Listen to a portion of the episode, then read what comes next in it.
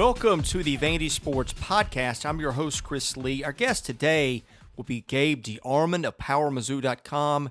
Gabe is one of the brighter people I know in the sports journalism industry, and we will have an interesting conversation about the future of sports in this coronavirus environment and specifically what will happen with football and with some television issues. We thank our co sponsor, Wellspire, Nashville's Learning and Development Center. Wellspire offers personal and professional development opportunities in a beautiful facility in the Gulch neighborhood. Stop by for an event with world renowned speakers or host an off site event that will wow your team or your clients. We thank our co presenting sponsor, the Well Coffee House, which turns coffee into water and has a mission to bring clean water to the world. Today's news brought to you by Sutherland and Belk, a Nashville-based injury law firm. Sutherland and Belk is committed to fighting for those who've been injured in car, motorcycle, and truck accidents. Check them out at sbinjurylaw.com. Well, some sad news. Former Vanderbilt football coach Woody Widenhofer has died.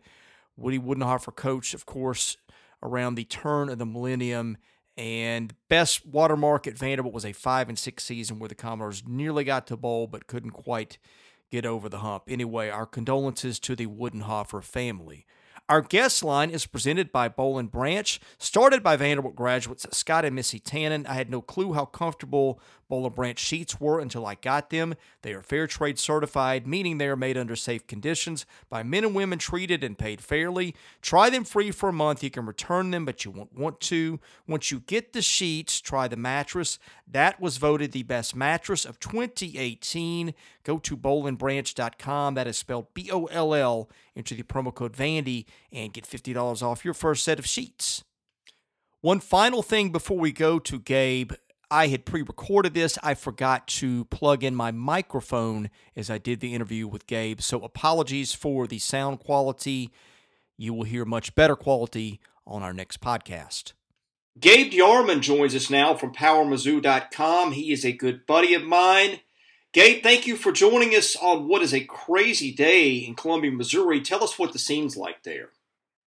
Yeah, we got the uh, we got the shelter in place order, uh, which will start at 10 o'clock Wednesday morning. So even though we knew this was coming, I mean, St. Louis did it Monday, Kansas City did it Tuesday. I, I haven't really left my house for anything other than the grocery store in about a week anyway. Uh, picked up food at, uh, at a local restaurant a couple times just to kind of try to support some of the local businesses. But other than getting food, I haven't been out of my house in in a week other than maybe to exercise. So, you know, we knew it was coming, but then the day it comes is a little bit crazy. I've uh, I've gone to a couple of stores just trying to get some last minute things for my family, and you know, told my son anything you want from the grocery store, just pretend we're not leaving the house for a month. So, like, if you don't tell me about it now and you don't get it, you can't whine to me in three days because well, technically I can probably go to the grocery store in three days. Uh, I'm trying not to go every day at this point in time. Yeah, we did an online order at Kroger yesterday. We picked it up. We'd ordered it four days before that. We ordered about $150 worth of food. We actually got $50 worth, and that was at the four day lead time. You'd think we'd go to the top because of the list, but we didn't. of everything else. Yeah, I mean, and we even said, "Hey, substitute for this or that if you've got it." And even under those conditions, they didn't have it. Yeah, I mean, Chris, I went to Sam's Club, which has like more stuff than you could ever buy. Right? I, I mean, just mass quantities, like gallon jugs of salad dressing. They have no fresh chicken except for wings at Sam's Club. It's uh, I, have never seen anything quite like this.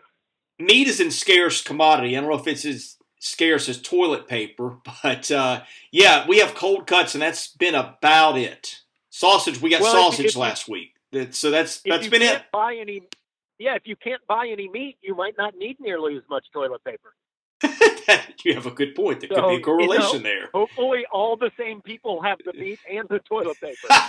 That's a good way to think of it this whole thing has just been bizarre. How strange has it been for you to watch this from start to finish? I think the start was when you were watching the SEC tournament from home. you had Mitchell Forde covering in Nashville for you. I did not see Mitchell, but I was in the building that night covering Vandy, and it just sped up. It had so much momentum there. In other words, we're sitting there on a Wednesday, and it went from hey, they're playing everything, and the fans are coming, from we're playing but no fans, to the next morning nobody's playing at all. What has that been like for you just to watch this whole thing unfold in all sports? Yeah, I saw the, the only business this has been good for is people that make memes online. Um, the best one I saw this morning said, I've lived in, I've now lived in six decades, the 80s, 90s, 2000s, 2010s, 2020s, and March. Um, yes. And that's what, that's what it seems like. I mean, it is beyond my comprehension, Chris, that it was two weeks ago that everybody thought they were playing the SEC basketball tournament. And every day kind of runs together. I mean, I don't really know what day is what day, but do you remember if it was Tuesday or Wednesday night of that week that Rudy Gobert tested positive? Well, it, I don't think it was Tuesday. I could be wrong. I think I want to say that all went down during the SEC tournament or right after. But I, yeah. I'm like you. It does start to run together. Yeah, I think I saw that tweet actually during the Arkansas game. I can't even remember who they played anymore. They might have played Vanderbilt, but um, I, I think during that game I saw the Rudy Gobert tweet, and that was kind of when you said, "Oh no." Um, actually, for me, it, it kind of started. You know, everybody has their story about how this is affecting their own personal life, and none is any more important than the other. But about, I, I want to say about three or four hours before that, my son was set to have a swim meet in Columbia. Uh, Mizzou has like a world class pool. We were going to have kids from about six states. It was like a championship swim meet. You know, it was a big deal. Um, it was supposed to start Thursday morning. Wednesday, Mizzou went to online classes and basically shut down everything. Said, you know, only essential personnel, no travel, all that. Um, so about 4:30 on Wednesday, we got the word that, that that his swim meet was not happening. And, you know, I mean, he and his teammates obviously were crushed because anybody who knows anything about swimming, like you basically gear up for about three weekends a year. Um, like you have other meets, but it would be like a starting pitcher saying, We know you have 35 starts this year, but we really only need you to pitch well in four of them. So the other 31, you're going to go out there and you're not going to do that well. You're going to give up five runs, and that's okay. But we need you this one night to throw a complete game shutout. And that was what that weekend was going to be for my son. And uh, he's a high school junior, getting some some attention in swimming and all that. So it was going to be a big weekend, and, and that got canceled, and he was obviously devastated. And then the over the next three days, it just became much easier to explain to him, like, look, this is happening to everybody. Um, this is there are Division One swimmers who can't swim at the NCAA championships. Up until now, this morning, there are Olympians who aren't going to be Olympians. Uh, you know, it, it has. There is no one on the face of this planet who has not been impacted by this, and even, you know, like the last time life ground to a halt like this for us was after September 11th. But the the only difference is that was just us. I mean, that was America. Uh, like it had an impact probably in other countries, but life kind of went on as normal. There is nowhere eh, on the globe that life is going on as normal today. No, there's not. And I'm not a doctor or scientist. For some reason, a lot of our colleagues in the sports media like to play like they are politicians, right. which has kind of been my uh, thing I've always avoided. I like to stick to the parts I know, and I might have an opinion once in a blue about something else. But um, I'm not an authority on it. I don't speak like one, but so I guess with that, we're all just guessing. But any sense of when we have sports again? You know, not a clue. I think, and, and again, I think a big reason the Olympics were already postponed is. I, mean, those people have to be able to train, you know, and and so you can't say, well, you're not going to be able to train till till mid June, but then in mid July come out and have the biggest competition of your life. That's not realistic. I think the hope is maybe around July 1st, the NBA and the NHL could do some sort of you know, last few days of the regular season and start the playoffs. And, uh, you know what, I, I was talking with some friends. I think what would be really cool and uh, understanding in all this, we know sports don't really matter. We know it's not the biggest story. It, when you know the Clippers and the Lakers can play in the Western Conference Finals, we all get that. Nobody's saying it's more important than anything else, but it is a big deal. Um, so I, I think it would be really cool if Major League Baseball could somehow open on the Fourth of July, and you know you play six games at, at noon and four games at three and four games at six, and nobody's at work, and it's just this, hey, life's coming back day, you know. Uh, but I think that's the optimistic timeline. I, I mean, uh, you know, all along, Chris, you've been getting, I'm sure, the same questions I have for the last three weeks. What's going to happen to spring football? No, spring football is not what we need to worry about. We need to worry about if we're playing football in September. As, as far again, as far as sports go, eh, does anybody really care? No, but it is a big deal to, to a lot of us. I was on vacation last week and I made the conscious decision to disconnect for about eight days. I did check Twitter and get some text messages and things like that, but I've not been as engaged. But what I'm hearing is I'm getting back dialed in on the Vanderbilt end of things is that there's been a lot of talk among ADs about football and the state of that. What kinds of things are you hearing? Well, I know that the ADs were having, you know, a daily conference call. I would assume they still are. I don't know. I know that was going on still as of late last week. Um, and look, publicly, I think Greg Sankey did the right thing by saying, I'm optimistic. We're going to assume football season is happening. Privately, I am sure every one of these places is planning what do we do if we don't? Because, you know, all the talk about um, it, giving kids another year of eligibility and how are you going to afford all this and all that. As long as football happens, these athletic departments can find a way to finance that stuff. But if it doesn't, I mean, I don't know how they finance anything. And we're not just talking about we're not talking about football. So, you know, uh, I've got a friend whose daughter is a senior in high school. She's not sure yet where she's going to college. She wanted to make two or three more visits this month. Well, that's not going to happen. She's just going to have to decide, you know, sight unseen. Hey, this is where I want to go. What about somebody whose parents are going to lose jobs or have lost jobs because of this? Who is a junior or senior in high school, and all along the plan is I, I'm going to Vanderbilt. Mom and dad don't have jobs now. Mom and dad can't afford Vanderbilt. Um, that kid's not going to Vanderbilt. They're going to be school enrollment's going to be down everywhere. Money is going to be down everywhere. If you don't sell season football tickets, and Chris, I don't know about you, I wouldn't buy a season football ticket right now. I would wait until I 100% know they're playing. And then I'm not sure I'd buy season tickets then. I'd probably buy tickets to the first game and then say, let's see if we get to the second game. And then I'll buy tickets then. I understand some of these places you won't be able to do that. Alabama, you better buy them. You know, but places where you can, I'm not buying season tickets. The revenue loss is going to be, and again, college athletic departments aren't the most important place that's going to lose money, but they are going to lose a lot of money. Man, you bring up some great points I've not thought of. I'm with you. I think the people that buy season tickets are the ones that have a lot of disposable income and will do it to support the program. Yeah. But yeah, let's think about that for a minute. And my beat is, man, take everything you're talking about for every other school and multiply it by 10 at Vanderbilt.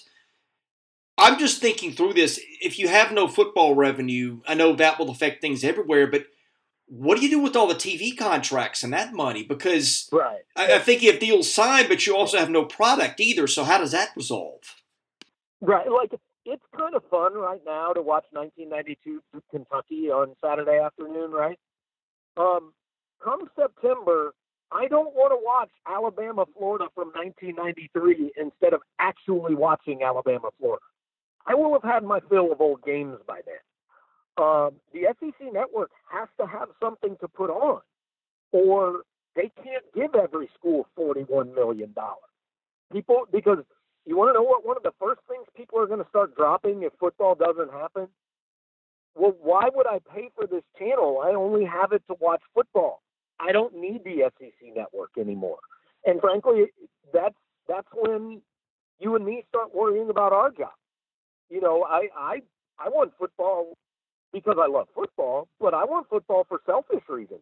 Because if I don't have football, I don't know how many people pay for what I do every day.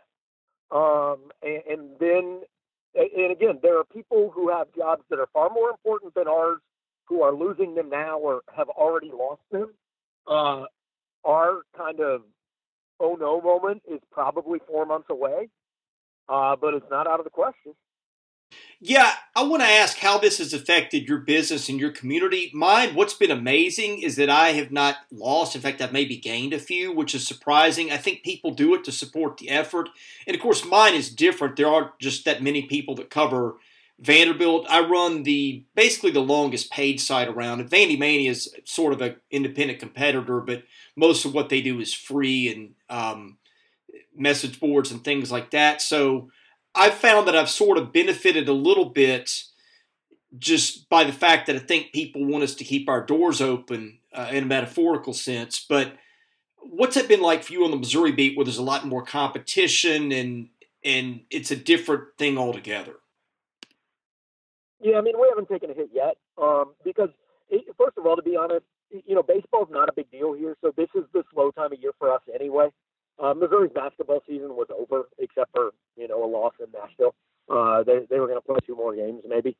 So you know we were entering the the period of time where it was going to be a little bit slow anyway. And there are two things that that we have in this. First of all, the first three to four weeks, there's a lot of stuff to be written. I mean, Mitchell Forde has a story on our site this morning. He talked to couple of wrestlers, a couple of swimmers, and Missouri's only basketball senior about what's it like to have your career in this way.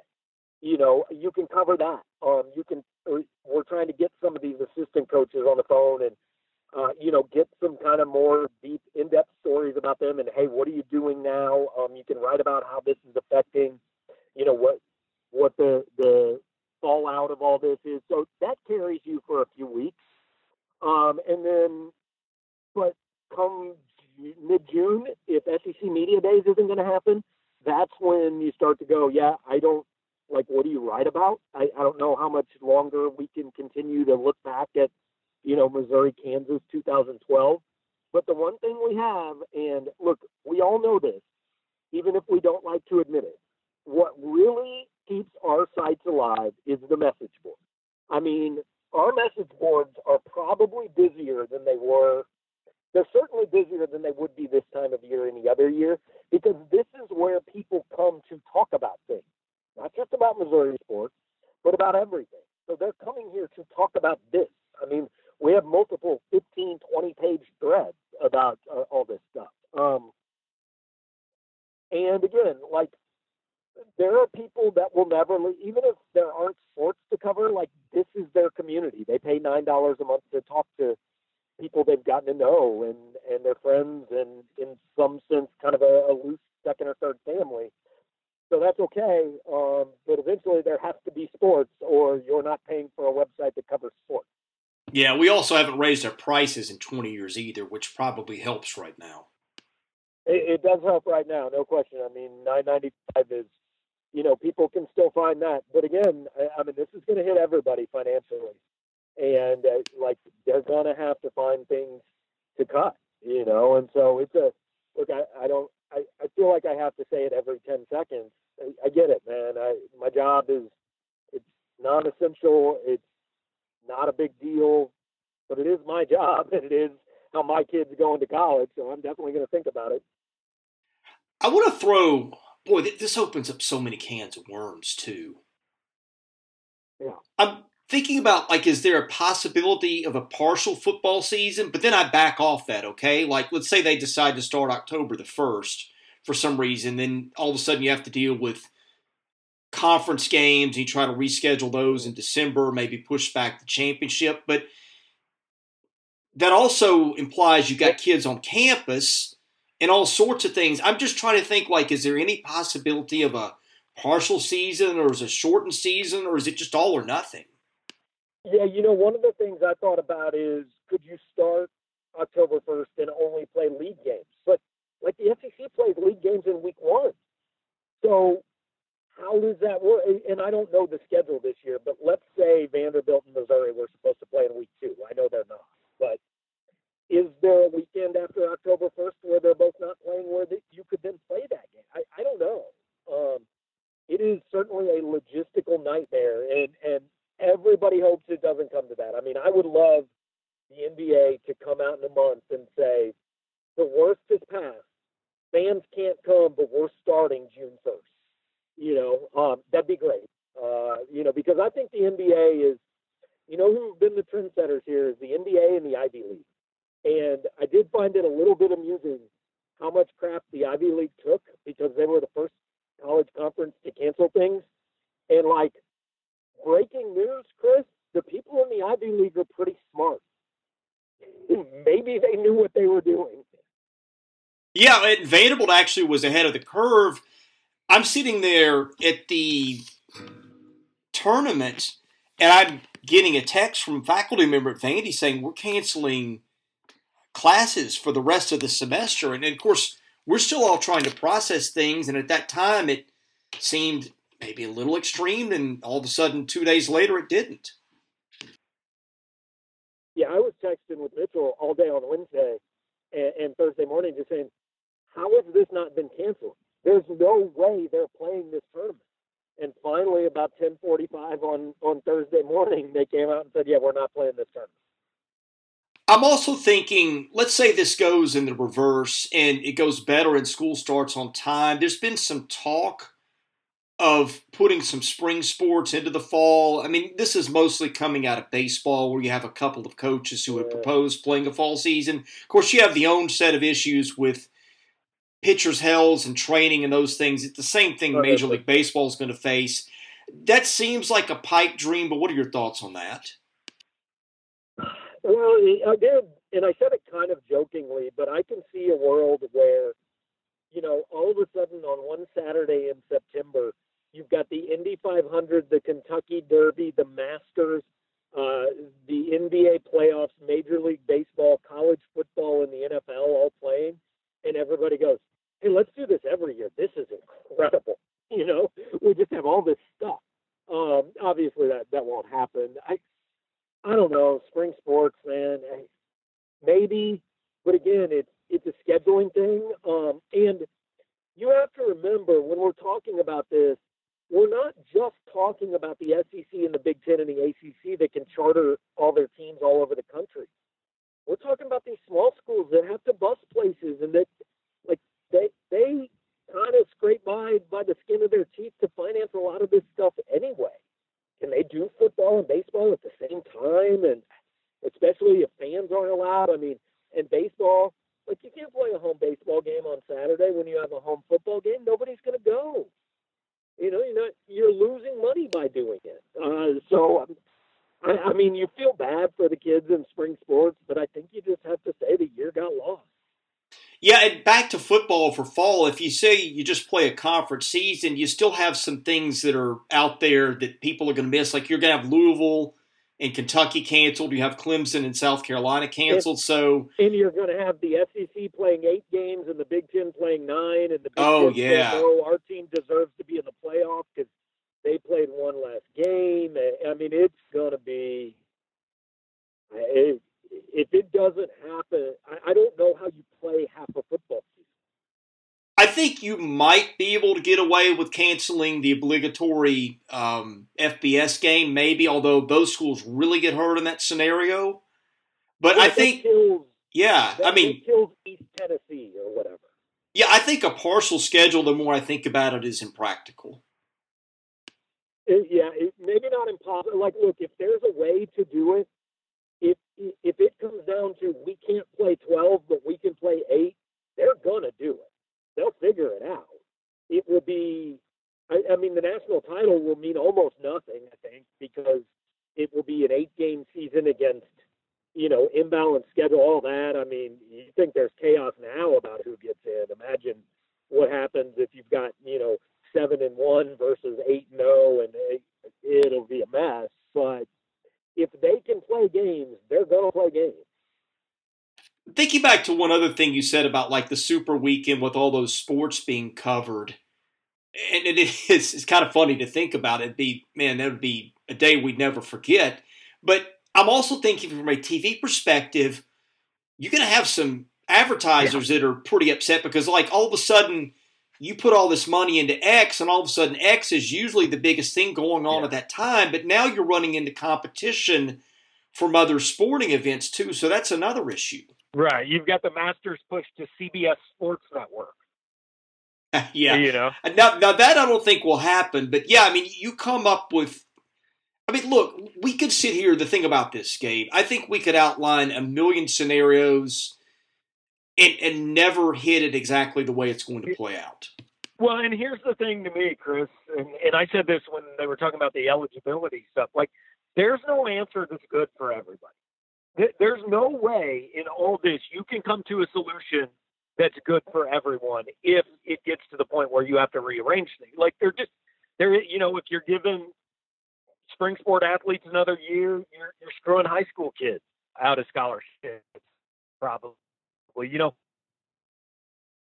no answer pleases everybody, and and I guess his wishing comes out and we get online and 50% of the people are just furious about it, it's like you got to cut people some slack. Like whatever the NCAA does, man, I'd hate to be in the NCAA shoes and have to make these calls because somebody's getting hurt. It, it, it just there's no way to do it without somebody getting hurt, and so it, it it'll be real irritating to me when I see a bunch of outrage. I can't believe they did this and screwed over my team or my kid or whatever. Like somebody's getting screwed in this. There, there's no way to not. I've got a couple more questions for you, including a couple from listeners, uh, because I, I, said we try to do this in around 30 minutes. We'll probably go a little bit over, but I want to stay pretty true to that. Uh, but before we get there, I know that you have you're a bright guy. You've thought through a lot of things. You brought up a lot of things in this podcast that had not occurred to me yet. And once you start on one thing, it just keeps going and going and going. But mm-hmm. give me mm-hmm. another thing or two that maybe we haven't discussed that you think is worth talking about. Well, um, I, I, mean, I think this whole eligibility thing. I guess they're gonna gonna vote on the spring sport athletes in, on Monday, and again, whatever they decide, then there are issues with it, but hey, whatever they decide, everybody needs to go with. That's cool. The winter sport athletes, to me, I, I mean, I'm sorry. Like there's a there's a wrestler at Missouri that Mitchell talked to this morning. He was in his sixth year because he'd been injured in three of his first five seasons. So he got another year. He got a medical red shirt. He had never qualified for the NCAA championships. And he qualified in his sixth year, and he didn't get to wrestle. Um, and now if they allow it, he's going to apply for a seventh year. And like I hate it for that kid. That's that's got to be crushing. He'll never get over it. But he got to compete in 95% of his season. You can't start giving winter sports another year because again, it trickles down. So take basketball. You give the basketball players another year. Well, everybody's already got recruits signed. So so scholarship limits have to go away next year. But then the following year, you're already at the scholarship limit before you've signed anybody. So what are you going to do? Tell high school seniors who are actually juniors now, sorry, man, no scholarships this year. I know you were going to play Division One basketball and go to school for free, but there's just no scholarship. I mean, it has to be like a five-year process of getting back down to 13 scholarships, and I just I don't know how you do that. Um, that's that's I think one of the big arguments right now is is what they'll do with winter sports, and and it's terrible. I would hate to be one of those kids. You know, Pat Forde wrote a great story. His son, his other son, swims at Georgia, and he didn't get to swim NCAA championships his senior year, and it, it's crushing. And he'll never forget it. But I, you know, do you fix it for him, and and then down the line somebody else doesn't get to swim there because of it? I, I don't know how that's any more fair. Yeah, I mean, it just sucks all the way around. And the kids that I really feel sorry for, because I remember some of the better times in my life were the last few weeks of college and high school when you're saying your goodbyes and doing your things the last, and then you throw I mean, in the layer of championships and things like that. That's what those are the kids that I really feel badly for. Yeah, and they're they're here in Columbia, in the next few days, I expect that they are going to cancel graduation ceremonies for the three local high schools. Um, look, like I never really had any doubt I was going to graduate from high school, but it was still kind of a cool deal when you got to walk across the stage, right? And for some kids, that is a big deal, man. Maybe they're the first one that was ever going, or maybe you got a kid who's the first kid ever to graduate from college in their family. And now, like, my son is supposed to graduate from college on May 23rd. And if they don't have a ceremony, hey, that's okay. You know, I get it, whatever. I, I just hope we can drive up and take him to dinner. Dinner, you know, and we don't know if we'll even be able to do that at this point. Um, so there's just this affects everybody somehow. I, I wrote a column a couple weeks ago, like we've all lost something, and it's important to remember what you've lost isn't any more or less important eh, or any more or less damaging than what anybody else has lost. Um, and yeah, it's easy to feel sorry for yourself, but dude, your neighbor probably lost something your friend lost something, your boss lost something, your employee lost something, you know. So it's just uh, you got to keep that in perspective. Um, one other thing I am thinking about, and this is a complete wild card. How do you think this affects the transfer market? Because this is the time of year where that really starts to explode as basketball's ending, and I really wonder. Every kid's different. Do we see any differences in how that all pans out, especially in hoops? You think? Well, maybe Missouri just had a kid enter the portal on uh, on Saturday. Um, here's the dirty little secret about transfers, Chris. Isn't it weird how kids announce that they're going to transfer and like we already know the list of schools they're looking at, and three days later they're somehow enrolled at a new place?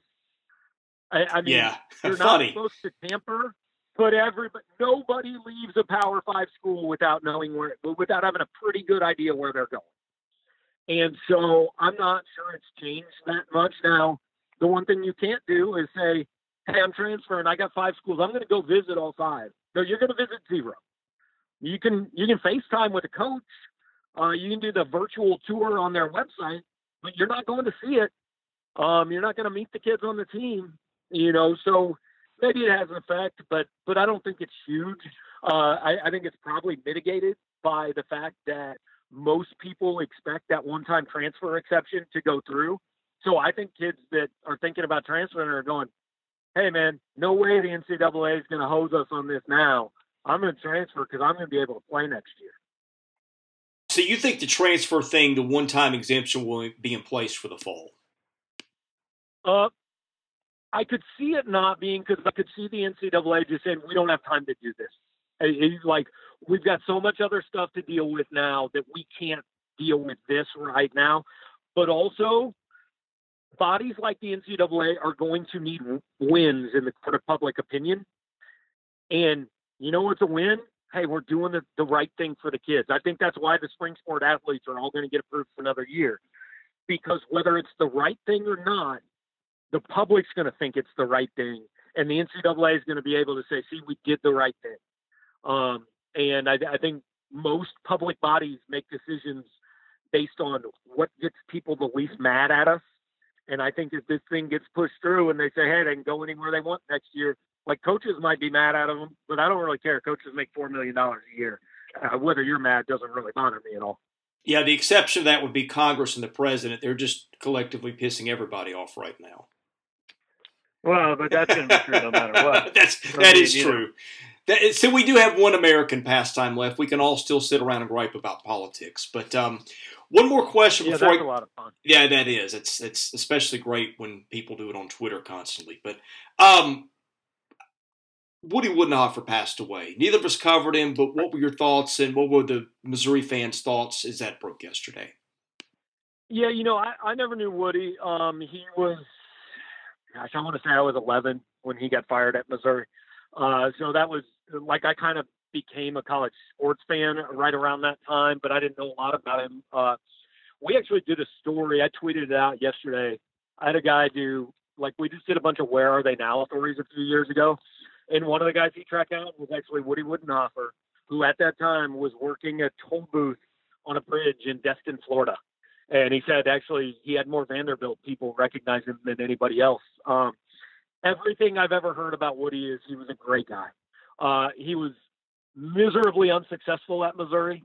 It did not work. There are a lot of reasons for that. Um, mostly, the chancellor at the time simply didn't care about athletics. I mean, Missouri uh, went without a bowl game from 1983 to 1997, so Woody was not the only guy that failed here.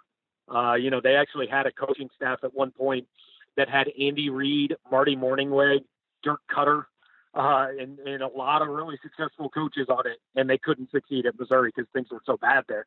Um, so that wasn't Woody's fault. I know a lot of people that that played for him or that knew him and really liked him and, and had a lot of great things to say about him, but I, I never did.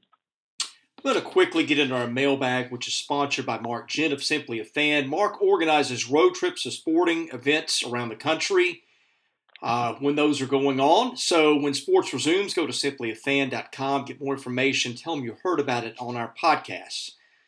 Uh, Vandy Fan 96 says, could you talk about fundraising development of the process of Missouri's relatively new South End Zone project? Could you give Vanderbilt fans, alums, and boosters advice on how to approach facility upgrades and what could Vanderbilt learn from Missouri? Yeah, well, that's going to get real hard now. Um, people are uh,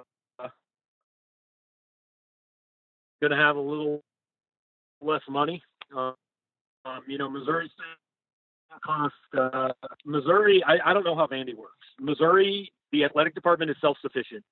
They do not take money from the university. In fact, they pay money to the university every year for things like facilities and scholarships and, and this and that. Some like 21% of their annual budget goes straight back to the University of Missouri. Um, so the goal was raise all that you know, uh, privately. I believe they raised about half of it. Uh, they took the other half in effectively a loan from the university, which they're going to pay back over time, which took a hit when the NCAA banned them from the football postseason and they lost $8 million there. So that's going to take a little while. There's going to be another loan involved to cover that. Now, again, we don't know exactly what's going on with the you know, with money going forward. So it might take Missouri quite some time to pay that back. But at Mizzou, the goal is raise all that privately. Um, you know, again, two hundred million dollars raising that privately is pretty difficult. Um, Missouri is not a place that you know they're they're generally 11th or 12th or 13th in in fundraising and donors and things like that in the SEC. And I know Vanderbilt doesn't report those numbers, so that's out of 13. Um, you know, I've I've gone back and forth on how important facilities are. I've had coaches tell me you don't have to be first, but you can't be last. Um, I always equate it. One of my favorite books was Dan Patrick and Keith Olbermann's book on Sports Center way back when, and the one thing that stuck with me in that they said you don't have to be incredibly attractive to be on television, but you can't be ugly. In other words, the first person, the first thing a person thinks when they turn on the TV can't be, "Oh my God, how did that guy get on TV?" The first thing a kid thinks when he visits your school can't be, oh my God, their facilities are a dump. Uh, you don't have to have a waterfall and a PlayStation in every locker necessarily, but they can't be trash either. Yeah, I like the way you said that. That's kind of my position too. I I know at Vanderbilt, one of the things that's gotten in the way of fundraising is that there's been this hands-off approach from the university. These are our guys, and you can't ask them because we want to ask them for this, and that always gets in the way of things. I know that at some schools, and, and maybe most of them, there's some territorial stuff that goes on like that. What's that like at Missouri? Yeah, I'll be honest, Chris. I, I just don't follow the academic side very much. Um, you know, I, I know people personally who donate to athletics and donate to the journalism school. Um, I know that that a couple of Missouri's biggest athletics donors also donate money to the university. Uh, so I don't really know um, how that works. I don't know if the J school gets involved and says, no, don't take this guy. All his money comes to us. I, I, I'm really not sure, honestly. Last question. I predict this will be your favorite. Utah Ozzy says he's curious. I hope about what I'm drinking during quarantine. well, I could ask that if it's interesting, but um, he wants to know. I think this might be more interesting. What do Missouri fans think of Cuonzo? Whew. Well, told you. if, if, you go back 12 months, it's a whole lot different than it is today. Um, look, I, will be very honest. I was uh, I was not popular when they hired Cuonzo Martin because I, I said when they started that coaching search, I said, look, the goal isn't find somebody better than Kim Anderson. Legitimately, anybody who's ever coached Division One basketball would probably be better. I mean, he was the least successful coach in the history of this program. Was 27 and 68 in three years. Uh, being better than that can't be the goal. I said the goal is to get back to where this program used to be, not to just be better than it is right now. And you know, uh, Cuonzo came in. It's funny we're doing this today. This today's actually the three-year anniversary of Michael Porter Jr. committing to Missouri, and uh, obviously he was hugely celebrated. Had a top five recruiting class in his first year. Now, I have said a number of times, Michael and Jontay Porter were going to come to Missouri for pretty much anyone that was not Kim Anderson. Cuonzo didn't do a lot of recruiting other than hiring dad and not being terrible, you know. Um, and so year one went pretty well. Uh, they got back to the NCAA tournament, but they went they pushed all their chips in in year one, and I understood why they did it. When you get Michael Porter, you have to do that because you know you're only getting him for one year. He played three games. Uh, they never won a game. He played more than two minutes in. They got as little as they possibly could have gotten out of getting the number one player in America to a place where they don't usually get the number one player in America. And what it actually did is it sent year two. I mean, if, if you reverse this happened, Abraham had gone six and six in year one and and then seven and five in year two, people would be happy. But because he won seven and five in year one, it set up the expectation. Well, Cuonzo made the SEC, or the NCAA tournament in year one, and it kind of set up expectations that just were never realistic because the roster was gutted. And they took a step back in year two, and everybody knew it. Everybody in the program said privately, like, look, this is really year one. That first year, it was like this standalone thing. Um, but the problem for him is they weren't better this year than they were last year. They had they were 15 and 17 last year. They're 15 and 16 this year. Their entire recruiting class consists of a seven foot four two star that had an offer from Jacksonville State that nobody'd ever heard of. That's their whole class right now. Um, people are people have a lot of people have jumped ship in the last 12 months. Um, Martin, I've said a number of times, is one of the best human beings I've ever met, and probably the best one I've ever covered. I would have zero hesitation sending my son to play basketball for Cuonzo Martin. But he's coached college basketball for 12 seasons, and he's made three NCAA tournaments, and he's won games in one of those. Um, you know, so next year's huge. Uh, they have to be a tournament team next year. I'm not sure they'll fire him if they're not. Uh, but the enthusiasm for the program is not really much higher than it was when Kim got fired right now. And if they don't make the tournament next year, it, it will be uh, nearly non existent. What was the actual ratio of questions you got about Michael Porter Jr. to minutes he played at Missouri? Um, infinity to one. I mean, it was every it was every day. Like I got to the point that I had to apologize by saying, "Look, I have nothing against Michael. He seems to be a fine person. I just can't do this anymore. I can't talk about this every day." Um, you know, there was actually uh, somebody who covered the team at the time who took a picture of the cushion he sat on on his, on the bench during games and tweeted it out. It was dreadful. Um, you know, uh, he's doing well now. Uh, you know, which is kind of 50-50 for Missouri fans. Like, uh, it, they're excited for him. You know, all that. But there's also the half that go, of course, this is how it works. The the one year in his life, Michael Porter wasn't one of the best basketball players on the planet. Was the year he was in Columbia. Uh, yeah, that sounds familiar on a Darius Garland level. And with that, yeah, Gabe, oh, 100%. Yeah, fought that battle before. Hey, Gabe, thank you for joining us today and staying on longer than we planned. I knew this would be an interesting conversation. It was. Of course, you run PowerMizzou.com, which is our affiliate, the Missouri, uh, for Missouri on the Rivals Network.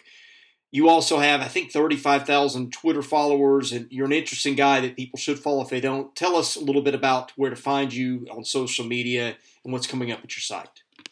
Yeah, it's just my name, Gabe DeArmond on Twitter, and I want to be uh, fully transparent. My Twitter account is about to turn into just a Tiger King fan account. I don't know if if you're familiar with that or who's watched it on Netflix. it is the craziest television show I've ever seen in my life, and we've only watched two episodes so far.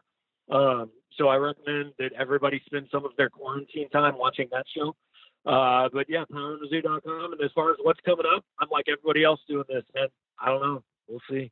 Yeah, Tiger King blew up on Twitter last night. I'm working my way through Dirty Money first, which is really good. Okay. Yeah. Yeah. No, Tiger King is. uh I don't know, man. Prepare yourself. It, it's like if you woke up and decided I'm going to write a story so crazy that nobody would believe it, except it actually apparently happened. So. Yeah, so so I hear. Hey, Gabe, thanks for joining us today. All right, Chris, have a good one, man. He's Gabe DeArmond, PowerMizzou.com.